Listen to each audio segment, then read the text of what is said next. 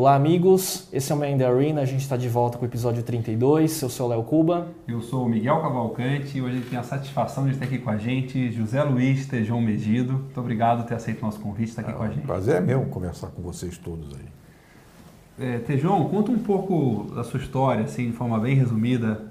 Bom, acho profissional o, e... o tema aí do, do Homem na Arena, né, que você estava explicando o fundamento, que é o cara que faz acontecer, tem tudo a ver com a minha história. Ou eu fazia acontecer ou estava ralado.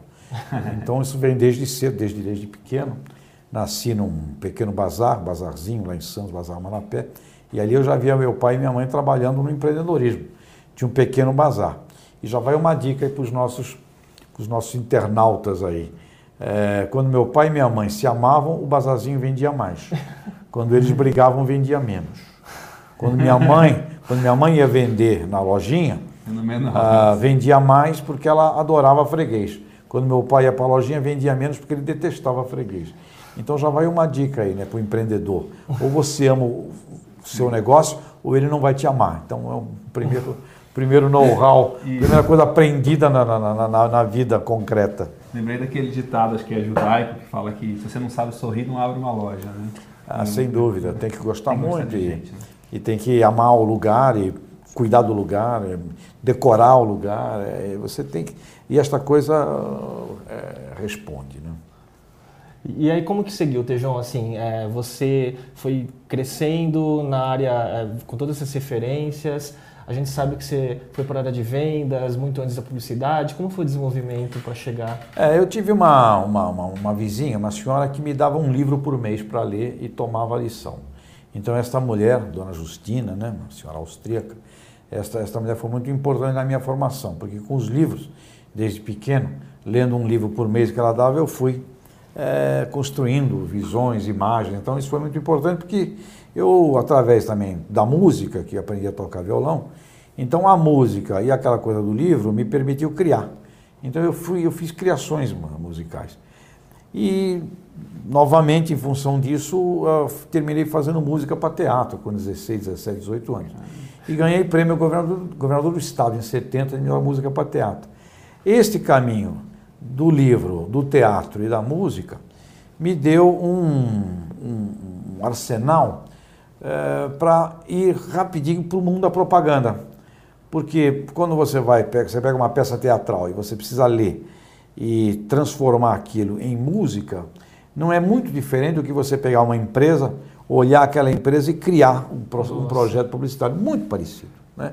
E você bota a arte, você, claro que você vai fazer uma peça de Brecht, eh, de Shakespeare, Léo José Ribeiro, é diferente, é, uma, é, um, é, um, espetáculo humanista, mas uma empresa também é um espetáculo humanista. Então aquela coisa ali, quando deu 20, 21 anos, eu estava preparado para este, este mundo sem saber. Já tinha lido quantos livros nesse ah, eu, eu, li um monte de livros, aqueles livros infantos juvenis foram fundamentais, fábulas, né? Agora, o, o, que é interessante é que é, eu comecei a faculdade de jornalismo aqui em São Paulo e eu queria ser jornalista político, esse era o meu objetivo. A gente vivia a época da, da, da ditadura militar, eu era bastante combativo nesse sentido. E entrei na faculdade, mas precisava ganhar dinheiro. É aquele negócio da música eu não, não ganhava nada, eu vivia com problema.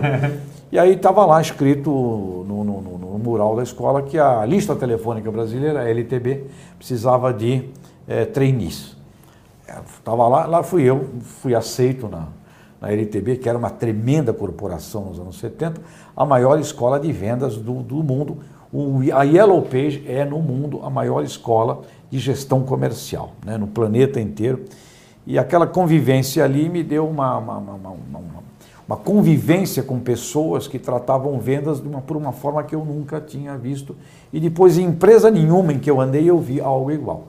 E aquele, aquele foi um grande, um grande aprendizado ali pela lista telefônica. E, e fui sempre, como não ganhava muito, fazendo freelancer em agência de propaganda, através da capacidade de, de redação.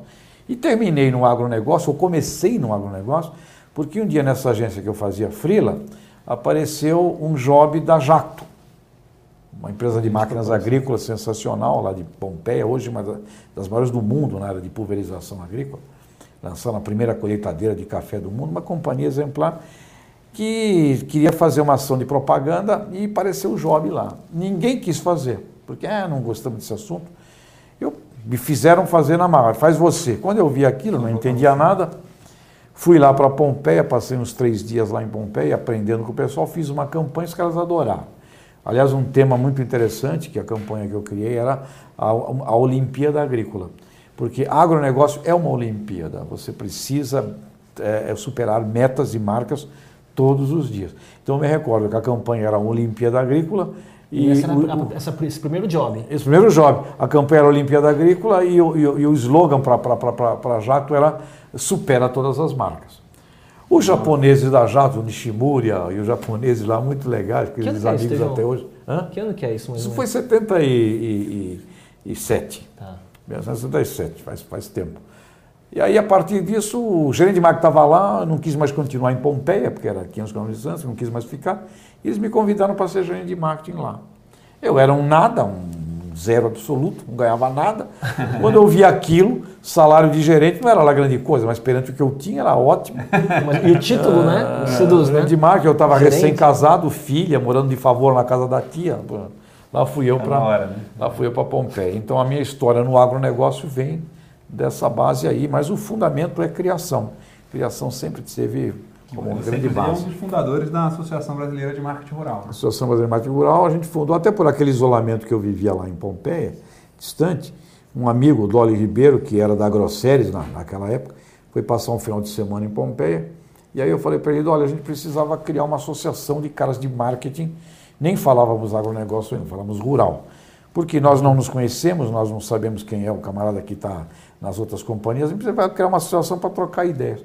O Dolly veio para São Paulo, convidou o pessoal da, da, da, companhias de química, de tratores, fizemos um almoço no Rubaiá, da Vieira de Carvalho, e ali nasceu a BMR. Ou seja, o, o, a ideia da Associação Brasileira de Marketing Rural nasceu num, num, na cidade de Pompeia, numa reunião minha eh, com o Dolly, naquela época que estava na Grosseria. Depois eu vim para a Grosseria no lugar dele.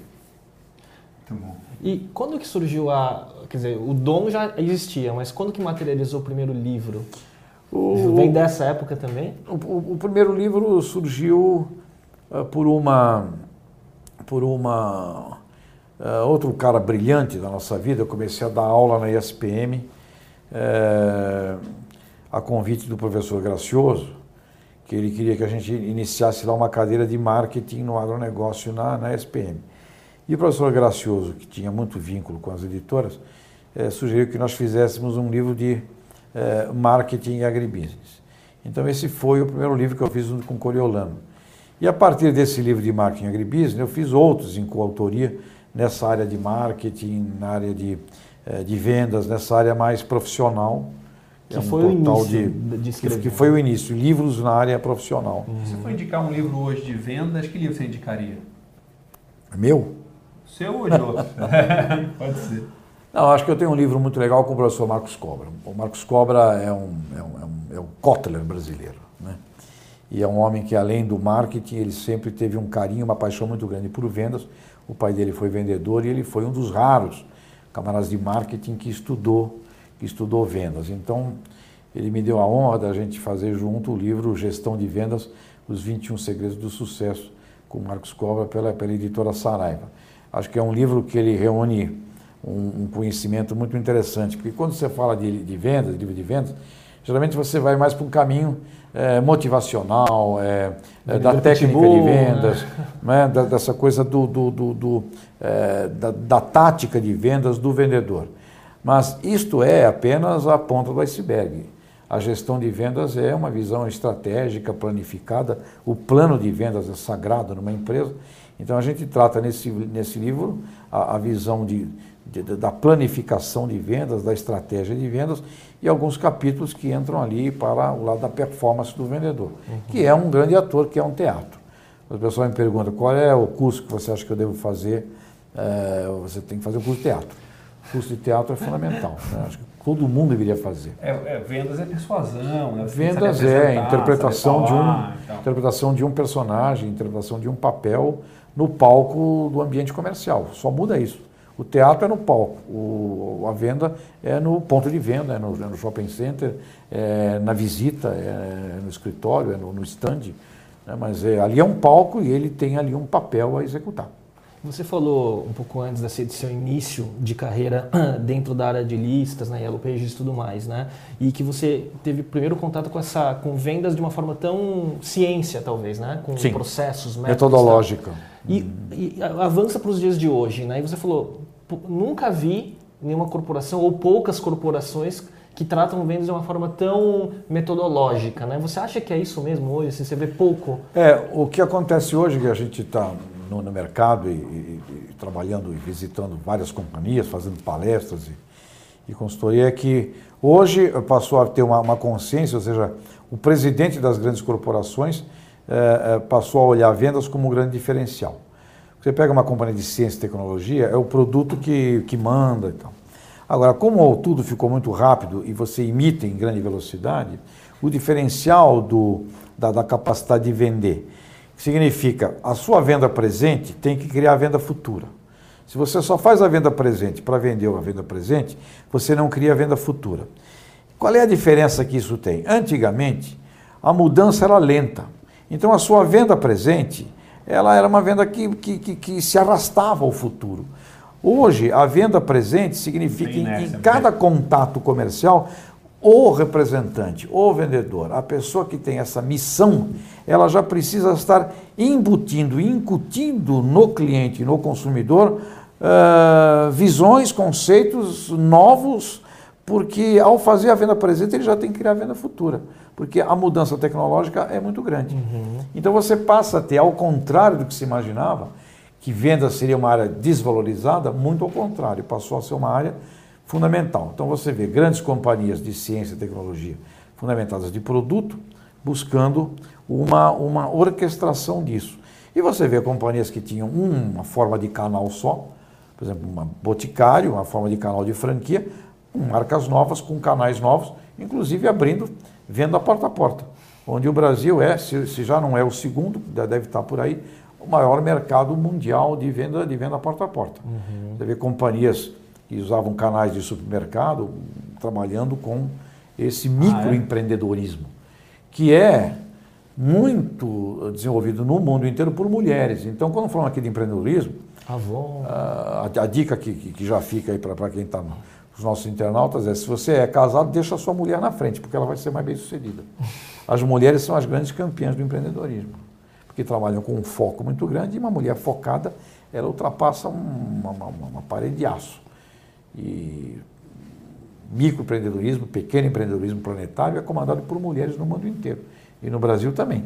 Essas redes de mulheres que fazem um sucesso danado. E nas áreas de vendas, a média da, da, da, do desempenho comercial das mulheres é sempre superior à média do desempenho comercial dos homens também. Olha isso daí. Tá mulheres vão dominar o mundo. Mulheres já dominam, né? agora só, só é questão de acabamento. Nossas convidadas sempre falam assim pra gente, é, por que men, there, men in the arena? É, porque não, elas aqui? É, porque não, uh, porque não woman? É, né? Tem woman in the arena. É, então é woman e, e, e, os dois. Both. E você já escreveu hoje uma série de livros, né? Tem 28 livros de autoria. Qual que é o livro que você mais gostou de escrever? Você é que nem falar qual filho você mais gosta. É. O, o, primeiro livro a gente nunca esquece, né? mas ele era muito no campo assim, mais, mais profissional, que era o marketing, agribusiness lá nos é uma referência, 80. né? Nos é, uma... é, é uma referência. A gente fez um outro novo agora, eu e Coriolano, por uma outra editora, é, já mais, mais atualizado. Fizemos agora no, no, no, seis, sete, oito anos atrás. Mas o, o primeiro livro desse caminho mais de superação, de existencialismo, foi o Voo do Cisne, né? Que também eu nunca tinha pensado em escrever, foi meu amigo Roberto Chiniachik, que é meu amigo de infância, até por coincidência, que ele tem uma editora, editora agente, e eu ia escrever mais um livro de vendas lá. É, mas ele falou, você em vez de escrever um livro de vendas, escreve um livro com as experiências né, de superação que você tem e tal.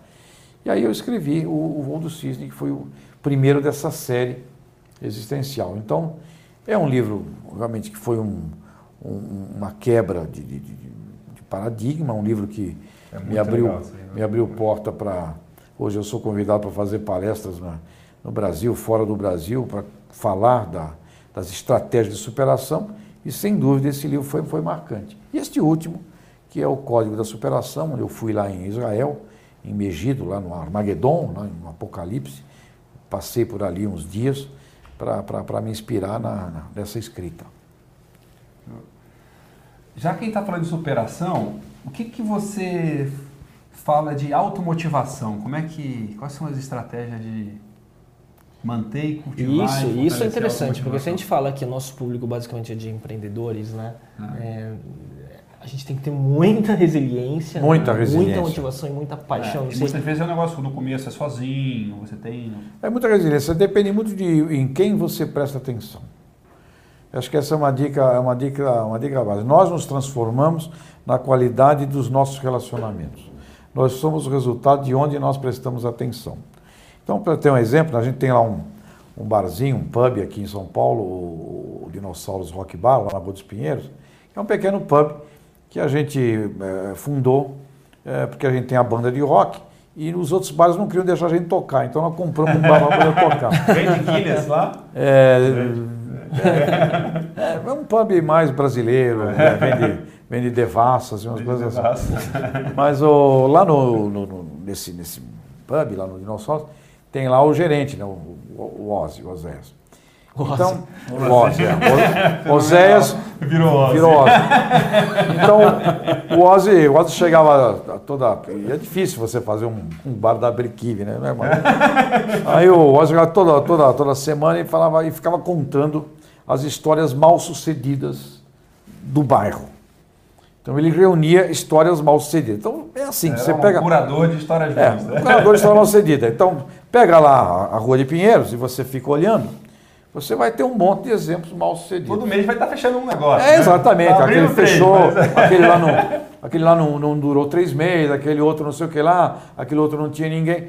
Eu falo, olha, é o seguinte, a partir da, da, próxima semana você não vai mais me olhar os negócios que não funcionam, nem os negócios medíocres, você vai olhar os negócios bem-sucedidos.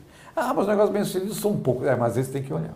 Olha, ele virou um é claro, instrumento de pesquisa. É claro, você tem 100 negócios, você vai ter 80 medíocres, vai ter 10 falindo e vai ter uns 10, que e dos 10 você vai ter uns 3 legais. É essa a regra. Então me presta atenção nos bons e não naqueles. E não me traga mais história dos camaradas que vai à falência, que fecha, que não abre. Não, isso não interessa. Aí ele, Legal, ele foi lá olhar os bares. É, aí conversa com o mestre, conversa com o porteiro, conversa com, conversa com o pessoal. Eu, eu, olha, esse tipo de onde você bota o olhar muda tudo. Aí você, porque você passa a se inspirar. Então, essa coisa da automotivação parte de uma decisão íntima. Quem você presta atenção? Se você quer, se você é um se você botou nas coisas que você é desgraçado, você só vai ver desgraçados. E você vai ter uma afinidade de desgraças. E você vai ver todo dia como é que você pode piorar um pouco mais. Então, é claro, então a primeira Dá coisa. Um pouquinho mais do fundo a, a primeira dica para um, um empreendedor é presta atenção em alguém admirável. E assim, imita. Tenha a humildade de imitar o admirável. Você começa imitando e logo depois você vai encontrar a sua forma de fazer. Mas não seja arrogante. Tenha humildade. Pega alguém admirável e imite. Imite. Agora, você precisa estar muito afim disso, você precisa ter muita vontade, porque os obstáculos serão imensos. E outra, e não faça besteiras, né? O pessoal às vezes fica, comete erros, erros básicos. Então tem, tem Sebrae, tem um monte de coisa que, que ajuda. Agora, mesmo no erro, mesmo no erro, pode ter uma grande saída. Então vou só dar dois exemplos de empreendedores geniais. Um é o, o, o Fernando que criou a, a, a essa, essa rede de, de, de, de pescados em, em, shopping center, o, o esqueci. Camarão. Vivenda do Camarão. Uhum. Vivenda do Camarão. Ele tinha um negócio de produtos reprográficos. E aí era uma época que o Brasil, para você importar, você tinha que exportar o equivalente, senão não autorizava importar. E aí o camarada de quem ele importava produtos reprográficos, olha, eu aqui posso vender camarão, posso negociar camarão. Então ele começou a, a trabalhar com camarão com esse objetivo só de man...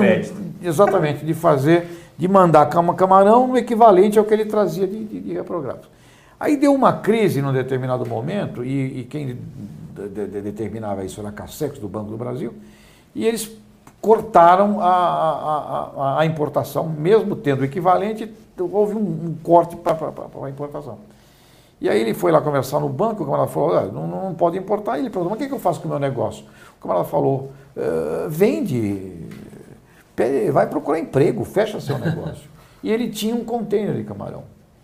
Então, nesse momento complicado da vida dele, ele falou que se ele pudesse, ele matava o cara lá. Ele ficou louco. Naquele momento, ele tinha camarão, ele já tinha estudado, tinha pesquisado camarão, ele tinha um camarão maravilhoso. Ele abriu o primeiro restaurante em Moema, botou faixa nas ruas, colocou camarão de alta qualidade, a preços, a preços justos. E a vivenda do camarão nasceu de um drama como esse. Um problema. Alexandre da Cacau Show, né? um grande amigo, camarada que hoje é a maior franquia de chocolate do mundo. Ele foi meu aluno num programa da SPM nos anos 90, começou com chocolate caseiro. Você pegou o comecinho então dele? Eu conheço ele do, do, do, do berço. Ele, ele, ele, ele, com aquele espírito de, de, empreendedor. O pai e a mãe tinham um negócio de vender produtos porta a porta com vendedoras.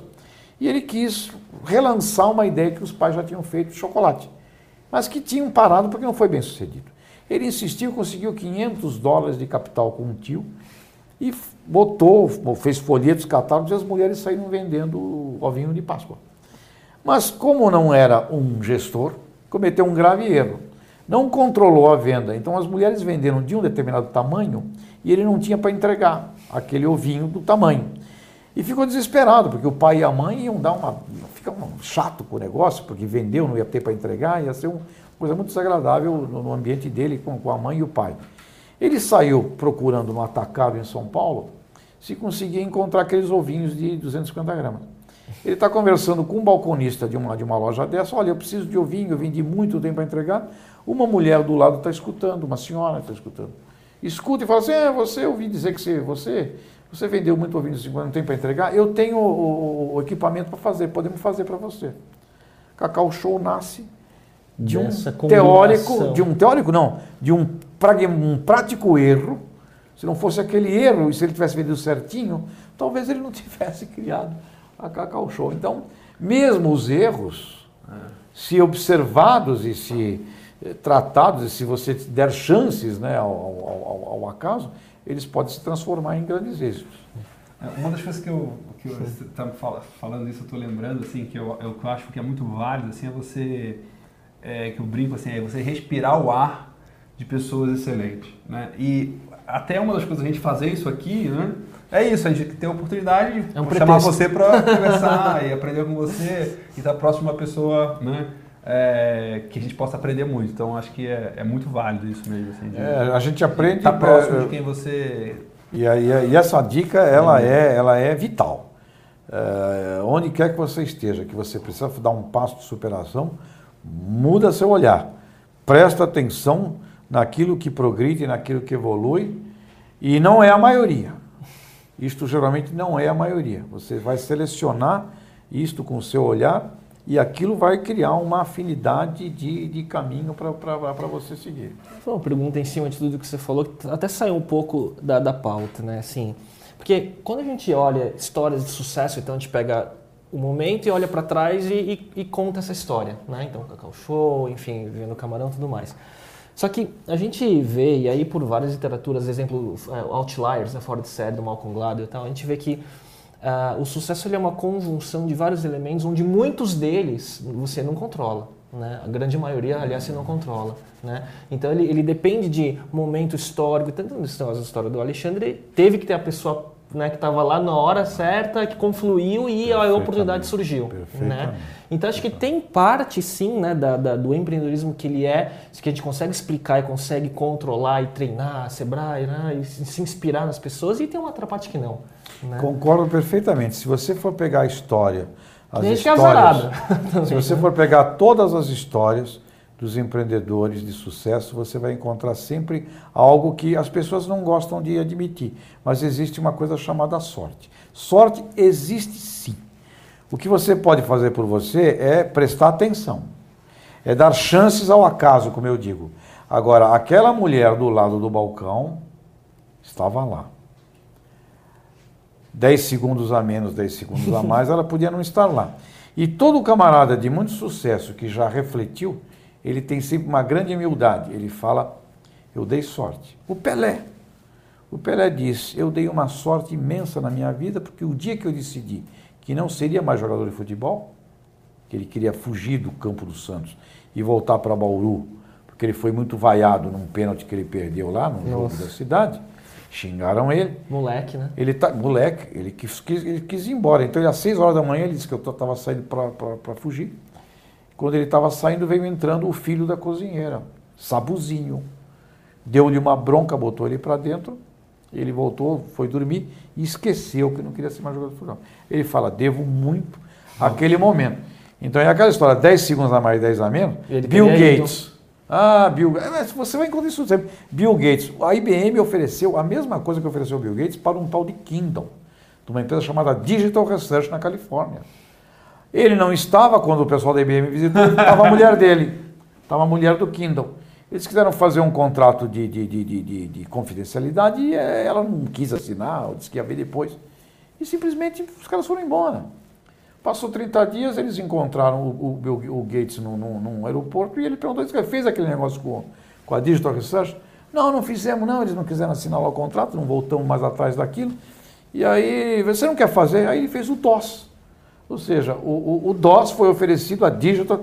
E essas histórias... Ele não era a primeira escolha, né? E aí, ah, Steve Jobs, Steve Jobs. Steve Jobs diz, olha, se não fosse um professor que me salvar, que me salvou, eu teria sido mal, mal perdido. Se não fosse um vizinho que me dava eh, kits para montagem, ou seja- todo camarada que, que passa essas coisas e processa, ele diz, sempre houve uma grande dependência de alguém, alguns até anônimos. Agora, o que, que o cara tem a seu favor? Ele estava lá, ele E fez, né? Quando a oportunidade ele, surgiu. né? ele, ele prestou atenção, ele estava lá, ele prestou atenção, e aí esta coisa aconteceu. Agora, não é garantido que se você fizer tudo que o Ayrton. Senna fez, se você fizer tudo que o Alexandre fez, se você fizer tudo, tudo igualzinho, nada garante que você vai ter o mesmo resultado. Por quê? Porque um segundo a mais, um segundo a menos, um metro a mais, então tem que compreender e tem que ter uma humildade com este mundo da imprevisibilidade. Então isso é muito importante. E só copiar também não vai adiantar, né? Até tem uma história do Bill Gates que fala isso, né? Não tenta fazer o que eu já fiz, porque esse dinheiro eu já ganhei. né? Fazer você- igualzinho não vai dar certo. ele, ele te inspira, ele te mostra, Ah. porque na, na música, você começa a fazer música com, com seus ídolos, na ciência, você começa a fazer ciência com seus ídolos. Então é importante sim você prestar atenção nos outros e tudo. Mas uma coisa que você não pode pirar é que sucesso não é assegurado só porque você faz os passos e até porque você é genial e brilhante. Você pode ser genial, brilhante e dar um treco que não dá o segundo que bate. E talvez também perseguir o sucesso não seja o caminho, né? Perseguir o sucesso nunca é o caminho, É. porque o sucesso, o sucesso é decorrência de trabalho, mas trabalho acompanhado de fatores, é, de fatores aleatórios. Os fatores aleatórios você pode até ajudá-los, ficar ligado, prestar atenção. Aumentar probabilidades, né? Ah, você falou a palavra-chave. O, o- a sorte ou o azar é decorrente de probabilidade. A probabilidade tende a dar a você uma chance. Mais probabilidade que você dá a coisa ruim, mais azar vai ter. Mais proba- probabilidade que você dá a coisa ah, boa, assertiva, essa coisa da afinidade, onde você olha, mais você dá chances E ao tal do, ao tal da sorte. Mas continuará sendo algum jogo em que algo algo pode não acontecer como você espera. Então, esta, esta legião da, da, da, da, da, da loucura pelo sucesso, ela é um alucinógeno maligno da pior espécie, porque o sucesso será decorrente de um trabalho, mas com fatores ali eh, em volta. E outra coisa importante, o sucesso nunca tem fim. Então, outro drama que a gente trata até no nosso livro novo é o que é que você faz depois que você tem sucesso? Você vai ficar com, eh, com chilique, porque você não entra em lugar em que, em que não seja azul. Se não é azul, não entro. A gente está falando de Olimpíada, né? Teve uma história on- ontem, antes de O que, é ontem. que você faz depois do sucesso? Tem uma história da Olimpíada que o Usain Bolt, né, depois da, da última prova que ele teve a medalha de ouro, ele quis voltar no estádio para ver uma outra prova, enfim, não sei qual era. Aí ele estava sem credencial. Aí ele chegou e o guarda brecou ele. Ele falou, mas eu sou o Bolt. Quer dizer, então assim, né? É, é O a inglês pira- é é, É, o que, que você faz depois do sucesso. E aí, e aí vale, vale umas coisas geniais. Quer dizer, o camarada, vamos imaginar agora, o camarada que chegou lá, que tem um tremendo êxito, tremendo patrimônio, né? É, é, a partir disso, o, o- o- o- a jornada continua. O seu sucesso passa a ser o quê? Saber sair. Se você não souber sair de um patrimônio, de um empreendedor que deu certo, você vai ficar escravo daquilo e mais. Sim. Você vai desgraçar a família, vai desgraçar filho. Você- Saúde. você, você pode ter uma desgraça a partir do empreendedorismo bem sucedido.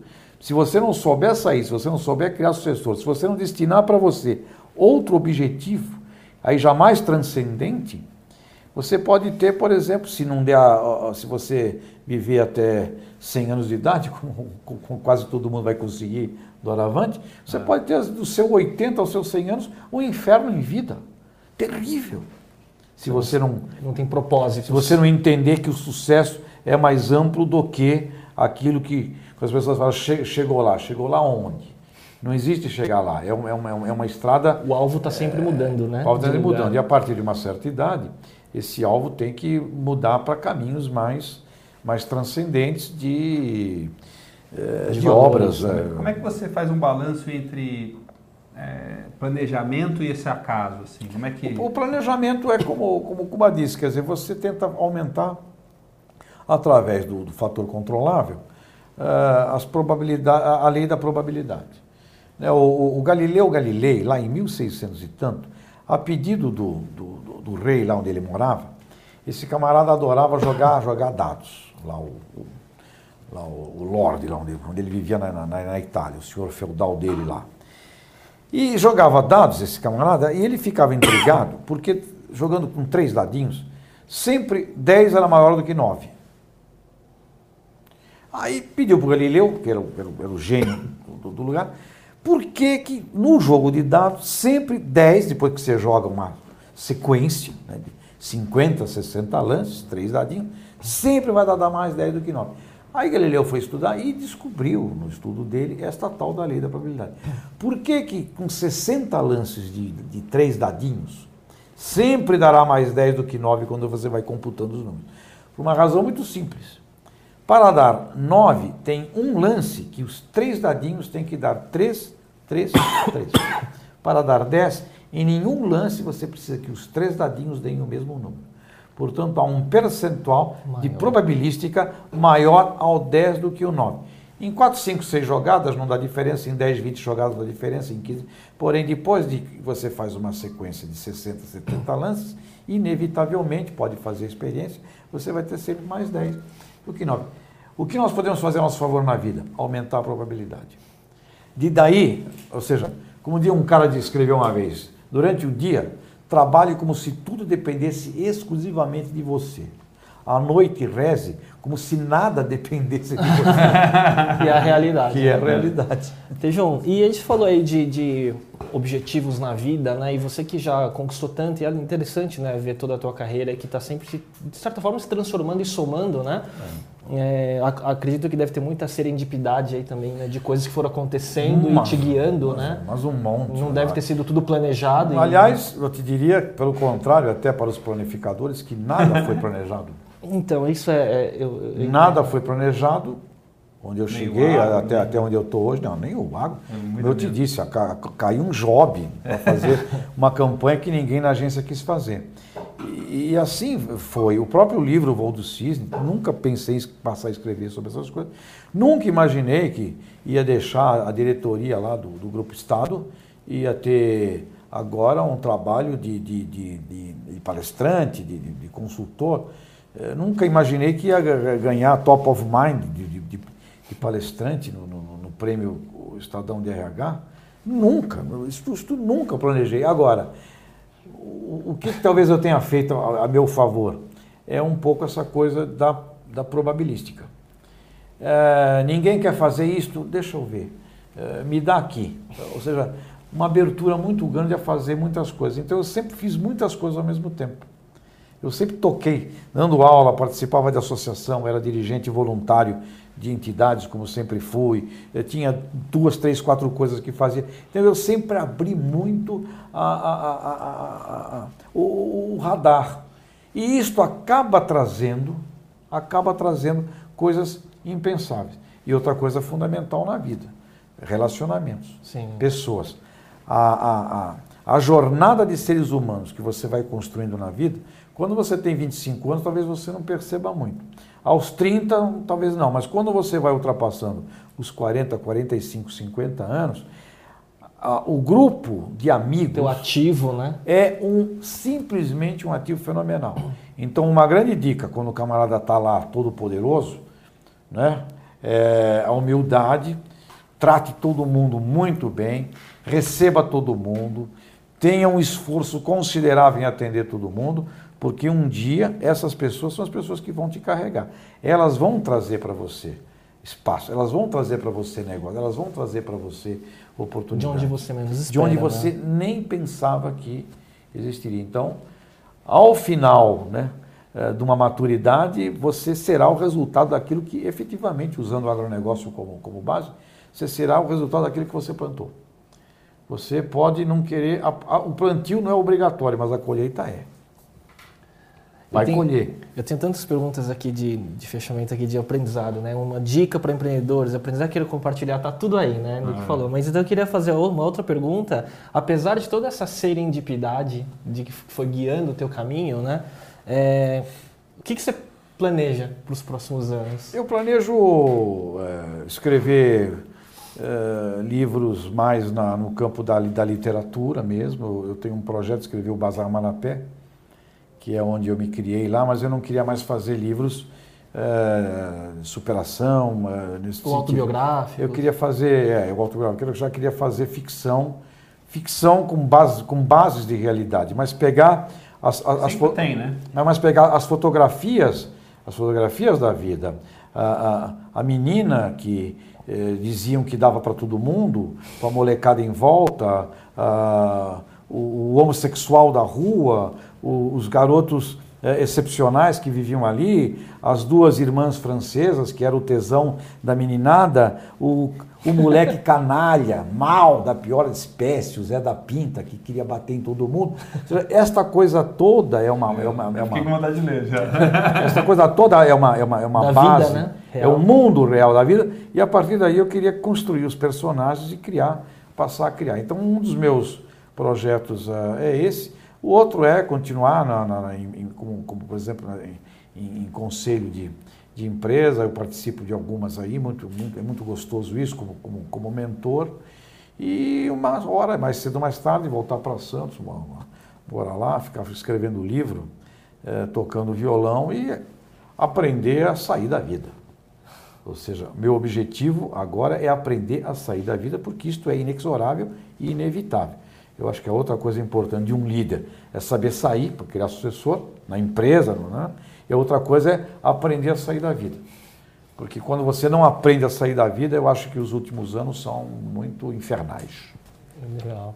Tejão, e recomendação de, assim, com tudo com essa lição, assim, você tem alguma recomendação de leitura que você queira deixar para o pessoal Olha, que, que acompanha? Além do código da superação. É, a- além do para escrever esses livros eu, eu leio muito, né? Eu, eu faço revisões de, de filosofia.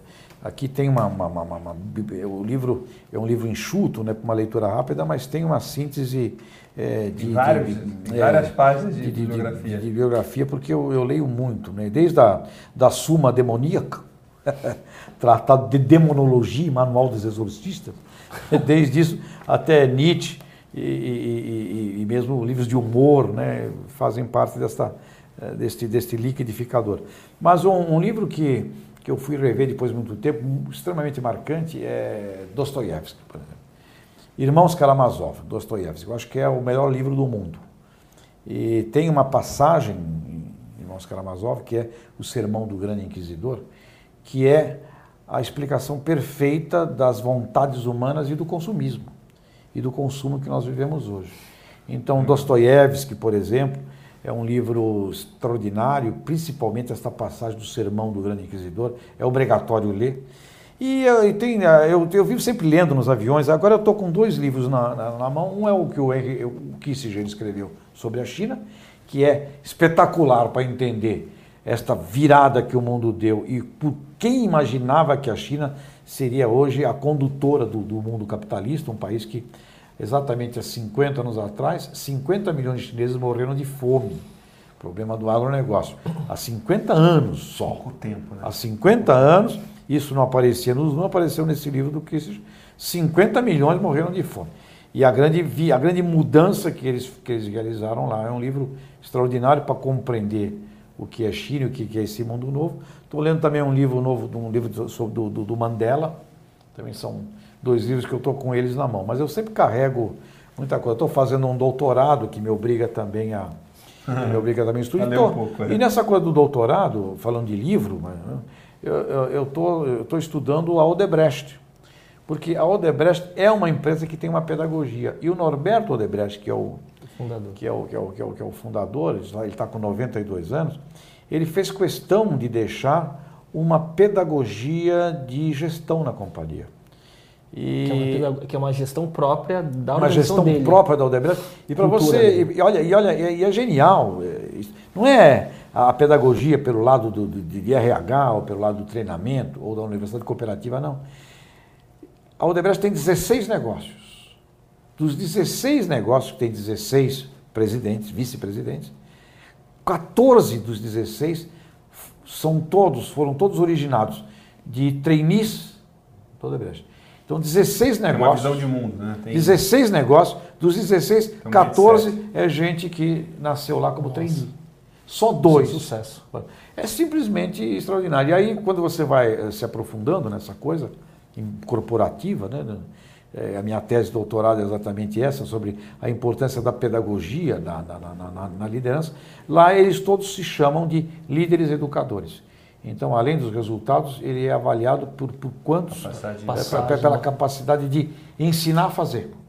Ensinar Como a fazer. faz? É obrigado a ensinar como faz. Então é muito interessante. Qual é esse livro? Você sabe o nome? É, ele, ele tem o livro a, a, a Educação pelo Trabalho, que é uma, uma bíblia desse tamanho, e tem mais dois livros que, o, que, o, que agora eu vou entrar mais em contato. No, no- mas são, são três, três volumes que o, que, o, que o Norberto escreveu com esta preocupação que nós estamos falando agora Ah, ele escreveu esses livros? Ele escreveu, com a ajuda das pessoas, mas Ah, foi ele, mas que escreveu, baseado no fundamento de que eh, ensina quem faz. Então você precisa ter dirigentes que ensinem quem faz. E, e a história dos 16 negócios, 14 gente que veio de trainee, por si só já, já explica muito. E aí tem uma coisa que é uma missão maravilhosa dessa coisa do saber sair né, Que deixar uma, uma obra, e, uma, deixar um ensinamento. Ele falou, um ele, legado. ele quer deixar um legado que seja ensinar as pessoas de como é que se toca a companhia. Que legal. E aquilo está manualizado, está escrito, não é só meia dúzia de palavras na missão, visão e valores, não. São três obras e eu fiquei fascinado com essa coisa e eu vou usar o. Odebrecht como estudo em caso desse meu doutorado aí. Muito bom, Tejon. Muito É, bom. A gente queria agradecer Muito obrigado. a aula. Isso aqui não é bom. nem um episódio de videocast, é uma, acho que é um compêndio aí que a gente É. tem que agradecer muito. Parabéns Obrigado. a vocês pela obra de vocês também, que vocês não. A gente só está se divertindo. você- né? Vocês também Muito têm um belo, obrigado. belo trabalho, jovens com extraordinário trabalho. Meu Miguel, já estou um pouco. Mas obrigado, Obrigado. Tejão. A gente volta no próximo episódio. Até mais, pessoal. Tchau, tchau.